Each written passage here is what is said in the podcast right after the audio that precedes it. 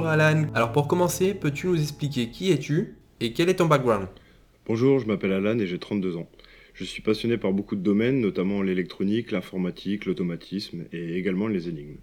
Avec ma femme, nous sommes gérants d'un escape game que nous avons entièrement réalisé nous-mêmes. Quelle est ta définition de l'escape game? Un escape game, c'est un jeu d'équipe ou plutôt une aventure.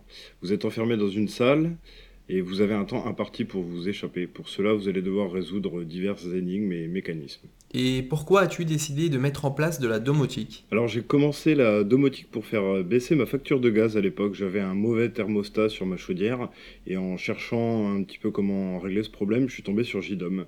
J'ai mis ça en œuvre dans un premier temps, ça marchait très bien.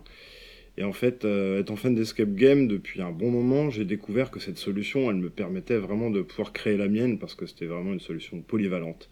Et donc voilà, c'est la domotique qui m'a donné envie et qui m'a permis de, de créer tout ça. Quelle solution domotique utilises-tu pour ton installation et pourquoi? Pour la solution domotique, j'utilise Jeedom pour sa polyvalence. J'ai donc un, un Raspberry qui gère l'ensemble de la salle avec pas mal de modules, surtout des Wemos D un.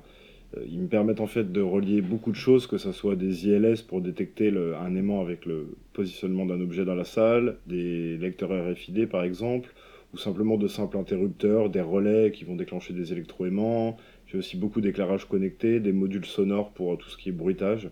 Donc euh, voilà, c'est pour ça qu'on a choisi ça, c'est parce qu'il n'y a quasiment aucune limite. Peux-tu nous décrire des automatismes mis en place ? Et non, je ne peux pas spoiler ma salle, je suis désolé. Mais il est par exemple possible de faire en sorte qu'en mettant un objet dans un endroit spécifique, la lumière se tamise avec un grondement de tonnerre, puis une porte qui s'ouvre, et un autre bruitage pour cette même porte.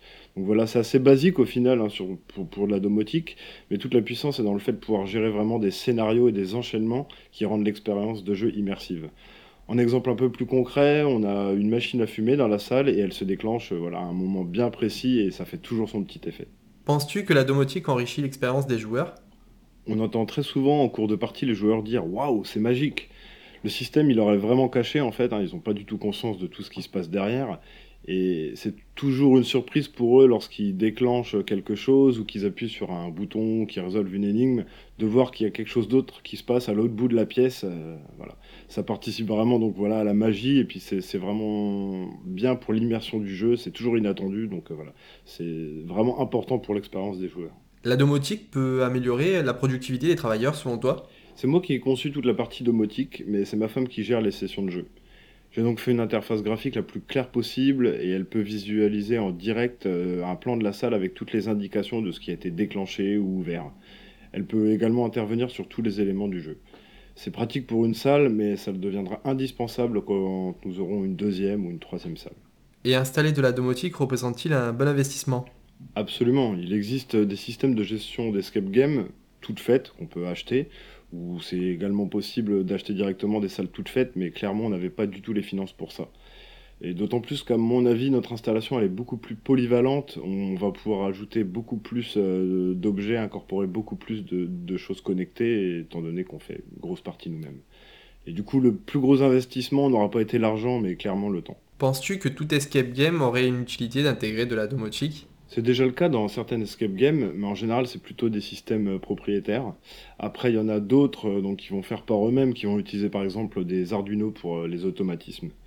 Mais à mon avis une solution ouverte comme Jeedom est beaucoup beaucoup plus puissante. Et as-tu prévu de faire évoluer ton installation dans le futur? Pour notre première salle, non, bien que il nous arrive de faire quelques modifications quand même de temps en temps, par exemple sur l'interface graphique ou sur le timing des déclenchements. En revanche, nous commençons déjà à plancher sur une deuxième salle, mais nous allons garder à peu près le, le même système. Alors avec plein d'autres modules forcément, mais en tout cas on va rester dans la même optique parce qu'on en est très content autant sur la fiabilité que sur la facilité de mise en œuvre. Pour finir, où pouvons-nous retrouver ton escape game et tes services? Notre salle, donc c'est Elucid Escape, euh, on est installé au soixante-douze rue du Faubourg Saint-Antoine à Châlons-en-Champagne dans la Marne. Voilà. Nous serions ravis de vous accueillir dans notre univers et de vous faire découvrir notre expérience. Eh bien, merci beaucoup pour ta participation, beaucoup de réussite et à très bientôt.